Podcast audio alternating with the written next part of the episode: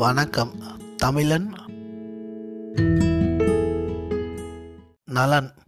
இருபத்தொரு நாள் வீட்டிலேயே இருக்க போகிறோம் உடம்ப பாதுகாப்பாக வச்சுக்கணும். மூச்சை எந்த அளவு அதிகமாக சுவாசிக்கிறோமோ அந்த அளவுக்கு பாதுகாப்பான சூழ்நிலையில் இருக்கமா நம்மளே நினச்சிக்கணும். அதுக்கப்புறம் சூழ்நிலை பாதுகாப்பாக இருக்குதுன்னு நம்பணும். சொல்லவும் முடியாது. ஆனால் குழந்தைங்களுக்கு எதுவும் புரியாது. நம்ம தான் முடிஞ்ச அளவுக்கு பார்த்துக்கணும் அதுக்கு எந்த அளவுக்கு நம்ம சுத்தமாக இருக்குன்றதான் முக்கியம். சுத்தமாக வச்சுருக்கிறத விட சுத்தமாக இருக்கிறது தான் முக்கியம். அதுக்கு என்ன செய்யணுமோ வெளியேந்து யார் வராங்க நம்ம யாருக்கிட்ட பேசுகிறோம் யார் தொடுறாங்க குழந்தைங்க இதெல்லாம் நம்ம பார்த்துருக்கோம் சராசரியாக சின்ன சின்ன ரெமெடி வந்து நம்ம வீட்டு கிச்சன்லேயே இருக்கும்.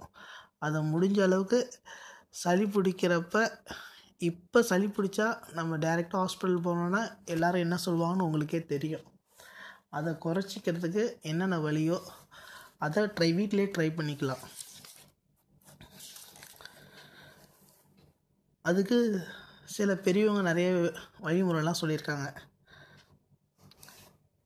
என்னுடைய நண்பர் ஒருத்தர் இருக்கார். அவர் வந்து சித்தா ப்ராக்டிஸ் பண்ணுறாரு ஒரு சில முறையில் தண்ணியெலாம் பயன்படுத்தினா உடம்புல ஹிம்யூனிட்டி சிஸ்டம் நல்லாயிருக்கும் அப்படின்னு சொன்னார். ஒரு லிட்ரு தண்ணியில் நிலவேம்பு ஐம்பது கிராமு மிளகு இருபத்தஞ்சி கிராமு சீரகம் இருபத்தஞ்சி கிராமு இஞ்சி இருபத்தஞ்சி கிராமு பூண்டு ஒரு பல் துளசி கைப்பிடி அளவு அடத்தொட கைப்பிடி அளவு. அப்புறம்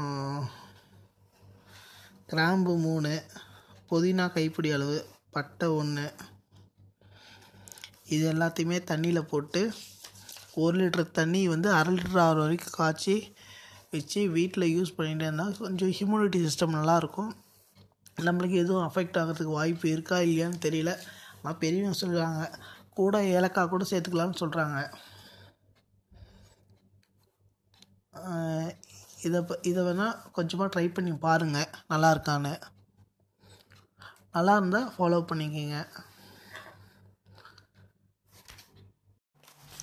இந்த தண்ணி நம்ம பயன்படுத்துகிறப்ப எதிர்ப்பு சக்தி அதிகமாக இருக்குன்னு சொல்கிறாங்க ஆன்டிபயோட்டிக் அதிகமாக இருக்குன்னு சொல்கிறாங்க அதுக்கப்புறம் ஆன்டி இன்ஃப்ளமேட்ரியும் இருக்குன்னு சொல்கிறாங்க அப்புறம் இது கூட ஏஜிங் ப்ராசஸ் கூட கம்மியாக பண்ணுன்னு சொல்கிறாங்க அதெல்லாம் ட்ரை பண்ணி பாருங்கள்